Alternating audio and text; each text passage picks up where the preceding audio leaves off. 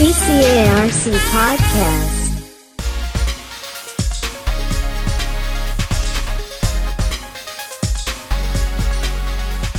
ท่านผู้ฟังคะถ้าพูดถึงเรื่องของการพัฒนางานวิจัยและนวัตกรรมนะคะ ก็เป็น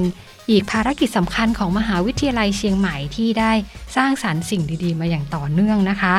ในวันนี้ค่ะเราจะมาพูดคุยกันถึงเรื่องของบทบาทของมหาวิทยาลัยเชียงใหม่กับการเป็น เครือข่ายพันธมิตร มหาวิทยาลัยเพื่อการวิจัยนะคะ ซึ่งจะมีรายละเอียดอย่างไร วันนี้ได้รับเกียรติจากท่านรองศาสตราจารย์ ดรสัมพันธ์ สิงหราชวราพันธ์ท่านรองอธิการบดีมหาวิทยาลัยเชียงใหม่ จะได้มาเล่าให้ฟังกันค่ะ สวัสดีค่ะ ครับ สวัสดีครับ ค่ะพูดถึงเรื่องของงานวิจัยเนี่ยนะคะ อาจารย์ตอนนี้เรียกว่าเป็นเรื่องใกล้ตัวเราทีเดียวนะคะครับผมเกิดมาสิ่งต่างๆ รอบตัวเราเนี่ยก็เกิดจากงานวิจัยทั้งนั้นเลยนะคะ วันนี้ก่อนอื่นค่ะอยากจะเรียนถามอาจารย์นะคะ ถึงเรื่องของเครือข่ายพันธมิตรมหาวิทยาลัยเพื่อการวิจัยค่ะว่าเครือข่ายนี้คืออะไรคะอาจารย์แล้วก็ได้มีบทบาทสำคัญยังไงบ้างค่ะ คือสืบเนื่องจากการที่ทางรัฐบาลเองนะครับได้พยายามที่จะมุ่งเน้นในการพัฒนาเศรษฐกิจสังคมของประเทศ บนฐานค่ะความรู้แล้วก็ฐานนวัตกรรม ซึ่งแน่นอนเรื่องของความรู้ใหม่ ๆ แล้วก็เรื่องนวัตกรรมเนี่ยมันมีรากฐานมาจากงานวิจัยนะครับ ซึ่งรองอธิการบดีฝ่ายวิจัยของมหาวิทยาลัยต่างๆนะฮะรวม 7 แห่งนะครับอืม ซึ่งเป็นมหาวิทยาลัยที่มุ่งเน้นการวิจัยอยู่แล้วนะครับค่ะซึ่งทั้ง 7 แห่งเนี้ก็ประกอบด้วยจุฬาลงกรณ์มหาวิทยาลัย มหิดลนะครับ เกษตรศาสตร์ธรรมศาสตร์ เชียงใหม่ขอนแก่นและก็สงขลานครินทร์นะครับ ก็ได้รวมตัวกันเพื่อที่จะทำเป็น networkนะครับเครือข่าย เพราะว่าหลังจากที่เราดูข้อมูลแล้วเนี่ยครับเจ็ดแห่งเนี่ยครับสามารถที่จะผลิตผลงานวิจัยเนี่ย ในระดับที่ได้มาตรฐานสากลนะครับค่ะไม่ต่ำกว่า 70%ของบรรดาสถาบันอุดมศึกษาทั้งหมดนะครับอืมเราก็เลยมารวมตัวกันเพื่อที่จะทำงานวิจัยนะครับ แล้วก็พยายามที่จะตั้งเป้าว่าเราควรจะร่วมมือกัน เพราะเอาเข้าจริงเมื่อเราถันไปดูรอบๆบ้านนะครับสถาบันอุดมศึกษาของเราเนี่ยยังเป็นรองนะครับ หลายประเทศไม่ว่าจะเป็นสิงคโปร์หรือมาเลเซีย แล้วก็มีหลายประเทศที่กำลัง ก้าวขึ้นมาอย่างเช่นเวียดนามนี่ก็ชัดเจนอินโดนีเซียด้วยอย่างเงี้ยครับค่ะก็เลยคิดว่าเราน่าจะร่วมมือกันในการที่จะแลกเปลี่ยนหรือว่าแชร์รีซอสต่างๆไม่ว่าจะเป็นเรื่องของกำลังคนอาจารย์แลกเปลี่ยนนักศึกษาหรือว่าแม้แต่เครื่องไม้เครื่องมือวิจัยอะไรเงี้ยครับเพื่อที่จะให้ได้ผลงานเนี่ยวิจัยแล้วก็นวัตกรรมของประเทศเนี่ยดีขึ้นกว่าเดิมนะครับ ซึ่งจริงๆแล้วเราเริ่มมาเมื่อปี 2558ค่ะ ต่อมา2อสปีนะครับเราก็มีสมาชิกใหม่เพิ่มขึ้นคือมหาวิทยาลัยนเรศวรนะครับค่ะรวมทั้งหมดเป็น 8 แห่งนะครับ ซึ่งกรอบแนวคิดในการจัดตั้งเครือข่ายประเทศมหาวิทยาลัยเพื่อการวิจัย หรือภาษาอังกฤษเรียกว่าเป็น Research University Network เราเรียกตัวเองท่านนะ RUN RUN นะคะแต่เรามักจะเรียกตัวเองว่า Run นะครับอืมซึ่งก็แปลว่าวิ่งนะครับวิ่งไปด้วยกันเราพยายามค่ะที่จะพัฒนาให้มันแบบวิ่งนะฮะไม่ใช่ก้าวเดินครับอืมอันนี้ก็คือประเด็นว่าหลัก คิดของเราคือ ในการรวมตัวกันเนี่ยเราก็ยึดมั่นว่ามันต้องมีความจริงใจนะครับ เน้นความเป็นเลิศนะครับ แล้วก็เน้นความเท่าเทียมกันค่ะในบรรดาแปดมหาวิทยาลัยครับผมค่ะ ก็ถือว่าเป็นความร่วมมือกันถึง 8 มหาวิทยาลัยใช่แล้วครับของประเทศไทยทั่วประเทศเลยทีเดียวนะคะอือฮึซึ่งเริ่มมาตั้งแต่ปี58 2558 เลยทีเดียวครับผมค่ะ อาจารย์คะสำหรับในเรื่องของบทบาทที่ผ่านมาของ RUN หรือว่ารันเนี่ยนะคะ ที่เป็นความร่วมมือแบบนี้เนี่ย ได้มุ่งเน้นในงานวิจัยด้านใดเป็นพิเศษบ้างไหมคะ พอดีเราเอาทิศทางนะครับ การค่ะพัฒนาประเทศมาเป็นตัวตั้งนะครับ เราก็เลยคิดว่ามันมีโจทย์วิจัยที่น่าจะเป็นประโยชน์ต่อการพัฒนาประเทศนะครับ ซึ่งเราก็แบ่งเป็นอยู่ 10 กลุ่มนะครับ อย่างเช่น ทางด้านสังคมศาสตร์เราก็ในนเรื่องของอาเซียนค่ะนะครับเพราะว่า อาเซียนเนี่ยเรียกว่าเป็นกลุ่มความร่วมมือระหว่างประเทศ 10 ประเทศในอาเซียนด้วยกันเราก็เอาเรื่องของอาเซียนนะครับเป็นเป้าหลักในเรื่องของทางด้านสังคมศาสตร์นะครับค่ะอีก 9 กลุ่มนะก็จะมีในเรื่องของหุ่นยนต์นะครับ ในเรื่องของการเปลี่ยนแปลงสภาวะภูมิอากาศ แล้วก็เรื่องของภัยพิบัติธรรมชาตินะครับ เรื่องเกษตรแน่นอนนะเรื่องอาหารเรื่องสุขภาพ เรื่องของวัสดุก้าวหน้านะครับขั้นสูงนะครับ เรื่องของพลังงานเรื่องของทางด้านดิจิทัลซึ่งเป็นเรื่องสำคัญนะครับอืมแล้วก็สุดท้ายก็คือเรื่องของโลจิสติกครับอืมอันนี้ก็สำคัญเลยนะเห็นคะว่าโลจิสติกเนี่ยในการพัฒนาประเทศในการพัฒนาเศรษฐกิจของแต่ละประเทศโลจิสติกเป็นเรื่องสำคัญในการที่จะเอาสินค้านะครับ หรือเครื่องอุปโภคบริโภคนะครับ จากโรงงานจากผู้ผลิตไปสู่เอ่อผู้บริโภคเนี่ยครับอืมซึ่งถ้าใคร มีระบบโลจิสติกที่ดีก็จะได้เปรียบนะครับค่ะเพราะฉะนั้นปัจจุบันที่เราเห็นในเรื่องของอีคอมเมิร์ซเห็นไหมอืมตอนนี้ก็ไม่ต้องไปตลาดไปห้างค่ะเราสามารถที่จะสั่งแล้วผ่านระบบต่างๆ แอปต่างๆ เราสามารถที่จะได้สินค้าที่เราอยากได้อืมส่งมาถึงหน้าประตูบ้านเลย สะดวกสบายอันะคะนี่ก็เป็นประเด็นว่าเพราะฉะนั้นเรื่องของโลจิสติกค่ะในการค้า ปัจจุบันนี้ก็จะทวีความสำคัญขึ้นครับอันนี้ก็เป็น 10 กลุ่มเป้าหมายหรือ 10 คลัสเตอร์ที่ เราได้ที่ว่าน่าจะเป็นเข้ากับในการทิศทางของการพัฒนาประเทศ โดยเฉพาะยิ่งในยุคที่ต้องพึ่งพานวัตกรรมค่ะนะครับซึ่งในแต่ละกลุ่มเนี่ยเราก็จะมีอาจารย์ของมหาวิทยาลัยแปดแห่งเนะฮะก็เป็นผู้ประสานงานหลักค่ะก็รวมกลุ่มกัน ซึ่งก็จะไปขอทุนวิจัยเพื่อพัฒนาอะไรต่างๆนะครับ แล้วก็มีการประชุมแลกเปลี่ยน ประสบการณ์ความรู้ร่วมกันครับผมค่ะสำหรับผลงานวิจัยต่างๆ ที่ได้มีกันถึง 10 กลุ่มเลยทีเดียวเนี่ยนะคะอาจารย์คะในส่วนของมอชอเนี่ยเราเน้นไปที่กลุ่มไหนเป็นพิเศษไหมคะเราเน้นเรื่องของการเปลี่ยนแปลงสภาพภูมิอากาศกับภัยพิบัติอืมธรรมชาตินะครับ โดยเฉพาะยิ่งเราได้เป็นหัวหน้ากลุ่มในการศึกษาเกี่ยวกับเรื่องของการที่จะลดฝุ่นควันภาคเหนือมของให้ภาคเป็นเหนือเรานะคะ ศูนย์เรียกโครงการ H Free Thailand อืม ซึ่งจริงก็มีพัฒนาการไปได้ระดับหนึ่งนะครับ ถึงแม้ว่าฝุ่นควันจะยังไม่ลด แต่ว่าเราก็ได้เรียนรู้เรื่องของสาเหตุการเกิด แล้วก็วิธีการที่จะควบคุม หรือว่าพยายามที่จะจำกัดมันไม่ให้มันสูงเกินไป ตัวอย่างอันหนึ่งก็คือเรามีระบบในการที่จะสร้างแบบจำลองของสภาพฝุ่นควัน แล้วก็สภาพอากาศนะเพื่อที่จะช่วยในการควบคุมการเผานะครับ ถ้าเราควบคุมได้เราอนุญาตให้เขาเผาในช่วงวันเวลาที่อากาศเปิด มีการระบายอากาศดี ก็จะช่วยทำให้ฝุ่นควันที่เกิดขึ้นก็จะถูกพัดไปที่อื่นอะไรเงี้ยครับ อันนี้ก็คือสิ่งที่เป็นผลพวงจากการศึกษาค้นคว้าวิจัยของเรา เรียกว่าเป็นไฮไลท์นะฮะเป็นผลงานชิ้นโบแดงของรันโดยเฉพาะในส่วนที่มอชอมีส่วนเกี่ยวข้อง ค่ะครับผมซึ่งก็เรียกได้ว่าเป็นงานวิจัยที่ นำไปใช้ประโยชน์ได้จริง ๆ แล้วก็เกิดประโยชน์ต่อชุมชน ท้องถิ่นแล้วก็ประเทศเลยทีเดียวนะคะ ใช่ครับ เพราะว่าในเรื่องของหมอกควันเนี่ยมาทุกปีครับผมนะคะ แล้วก็เกิดผลกระทบทั้งสุขภาพ เศรษฐกิจต่างๆ มากใช่ครับมายนะคะ ทีนี้มาถึงเรื่องของมหาวิทยาลัยเชียงใหม่เกี่ยวกับเรื่องของงานวิจัย แล้วก็นวัตกรรมกันบ้างค่ะอาจารย์ แนวทางของมอชอเกี่ยวกับงานวิจัยแล้วก็นวัตกรรมค่ะ เรามองไว้ยังไงบ้างคะคือจริงๆแล้ว เรามองดูเป้าหมายที่ทางวิจัยของประเทศนะครับ ค่ะ ก็ตอนนี้เน้นเรื่องของ BCG นะฮะภาษาอังกฤษอืมชื่อย่อ BCG คือ Bio Circular แล้วก็ Green Economy คือค่ะการที่จะมุ่งเน้นเศรษฐกิจฐานชีวะนะครับ แล้วก็เศรษฐกิจหมุนเวียน แล้วก็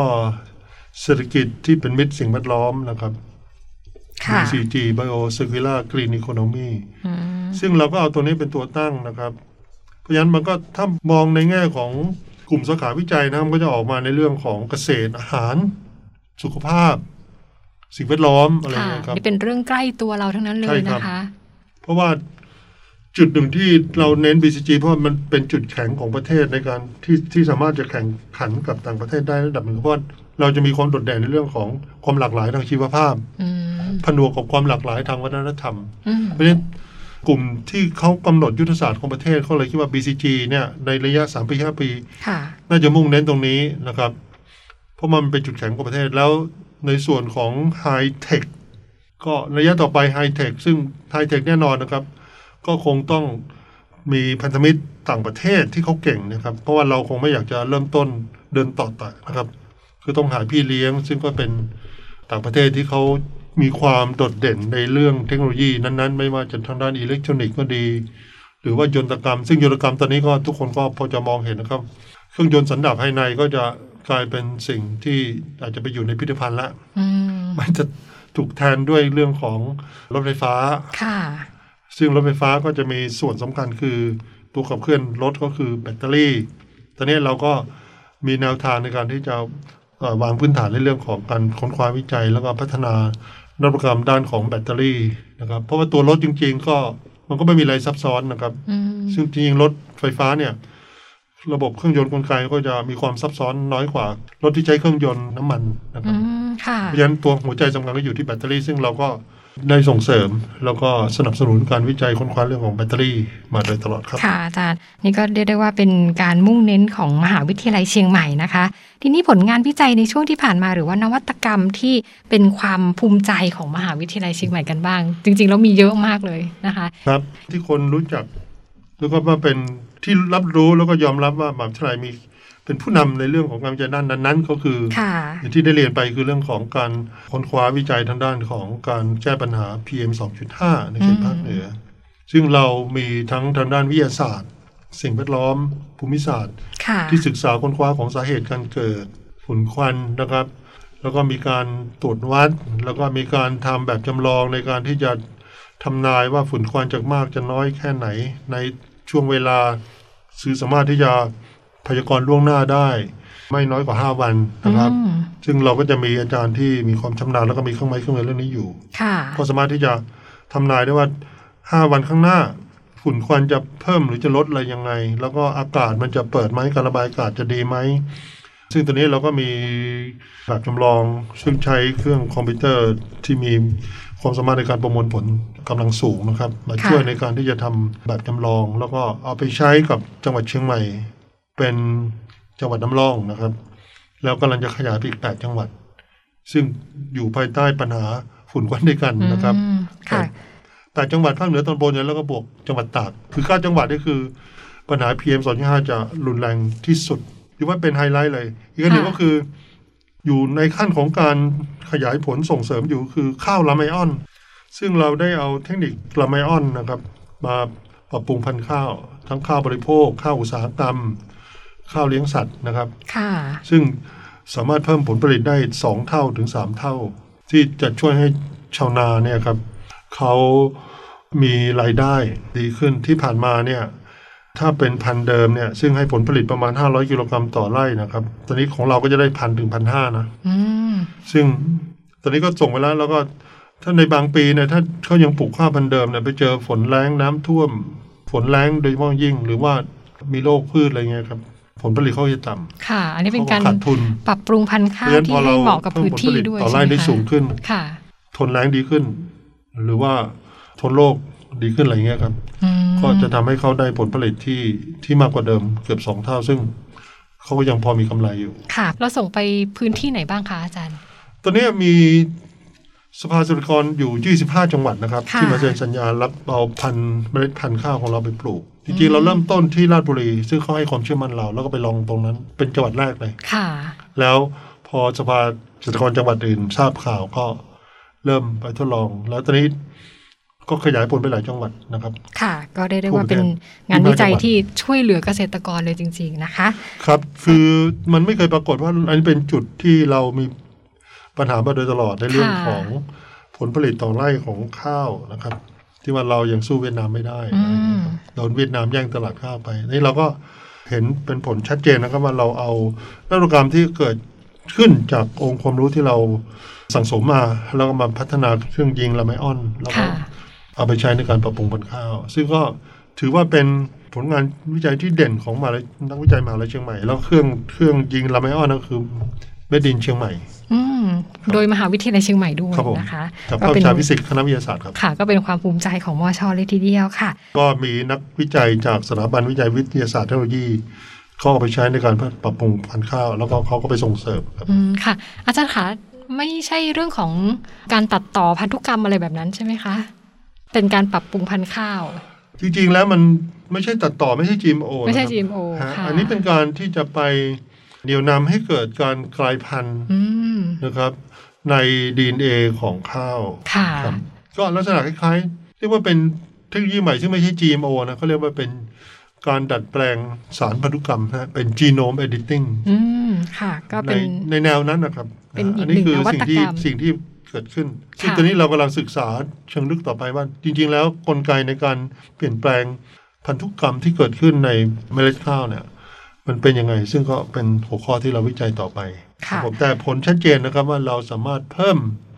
ผลผลิตต่อไร่กับข้าวสามสายพันธุ์หลักที่เราส่งไปคือข้าวบริโภค ซึ่งก็เอามาจากข้าวกอกอร้อยห้าข้าวเลี้ยงสัตว์เลี้ยงหมูครับค่ะแล้วก็ข้าวอุตสาหกรรมที่ไปทำอุตสาหกรรมแป้งพวกเนี้ยครับ ค่ะ ในเรื่องของเป้าหมายกันบ้างค่ะสำหรับเป้าหมายแล้วก็ แนวทางที่เราวางไว้สำหรับแนวทางของการวิจัย แล้วก็นวัตกรรมมอชอค่ะอาจารย์มุ่งไปยังไงกันบ้างคะ คือตอนนี้เนี่ยถ้ามองดูทิศทางแผนยุทธศาสตร์มหาวิทยาลัยเชียงใหม่ เราก็จะมุ่งเน้น BCG เหมือนเดิมค่ะนะครับแต่พยายามที่จะโฟกัสให้มันภาพชัดเจนขึ้นนะครับ คือผลงานวิจัยหรือค้นคว้าแล้วก็สร้างนวัตกรรมของมชเนี่ย เขาพยายามที่จะตอบโจทย์ในเรื่องของความยั่งยืนอืมเรื่องของการพัฒนาสภาวะสภาพเศรษฐกิจสังคมของของของประเทศค่ะ ก็เราตั้งเป้าว่า ผลงานวิจัยแล้วก็พัฒนานวัตกรรมของเราเนี่ยน่าจะช่วยสร้างมูลค่าเพิ่มได้ ทั้ง GDP ของประเทศ แล้วก็ทั้งการลดความเหลื่อมล้ำหรือว่าสร้างความเข้มแข็งให้กับเศรษฐกิจฐานรากนะครับพูดง่ายๆคือเกษตรกรหรืออะไรที่อยู่ตามชนบทอะไรพวกเนี้ยครับอันนั้นก็เป็นปัญหาหลักของประเทศ ในขณะเดียวกันเราก็ พยายามที่จะยกระดับกิจความสามารถในการแข่งขันของอุตสาหกรรมของของประเทศได้ เพราะฉะนั้นก็เป็นสองทิศทางหลักที่เราจะทำเพราะฉะนั้นเน้นเรื่องของ BCG ก่อนณเวลานี้แต่ในขณะเดียวกันเราก็ทำคู่ขนานนะครับ ในการพัฒนาพวก Deep Technology นะครับ เทคโนโลยีที่เป็นพวกไฮเทคอะนะไม่ว่าจะเป็นอย่างเช่นแบตเตอรี่ที่ว่าพูดถึงอืมเรื่องของระบบรางค่ะเรื่องของการพัฒนาทางด้านเทคโนโลยีชีวภาพที่จะออกมา เป็นพวกอย่างวัคซีนอะไรครับ ที่อืมเรากำลังเผชิญปัญหาเรื่องของการระบาดของโควิดไวรัส -19 ใช่ไหมนะครัคะบค่ะก็จริงๆแล้วของจุฬาที่ที่กำลังจะพัฒนา messenger RNA เทคโนโลยีที่จะทำวัคซีนต้านโควิด ซึ่งจริงๆแล้วท่านที่เป็น key person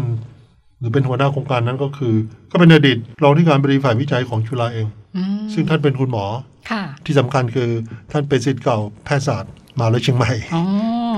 เป็นความภูมิใจของมชด้วยนะคะครับผมใช่ครับค่ะสำหรับเรื่องราวในวันนี้นะคะ ทั้งเรื่องของงานวิจัยแล้วก็นวัตกรรมจากมหาวิทยาลัยเชียงใหม่ รวมถึงเครือข่ายพันธมิตร มหาวิทยาลัยเพื่อการวิจัยหรือว่า RUN เนี่ยนะคะ ก็ต้องขอขอบพระคุณค่ะ ท่านรองอธิการบดีมหาวิทยาลัยเชียงใหม่นะคะ ท่านรองศาสตราจารย์ ดรสัมพันธ์ สิงหาราชวราพันธ์ค่ะสำหรับวันนี้ขอบพระคุณค่ะ สวัสดีค่ะ ครับ สวัสดีครับ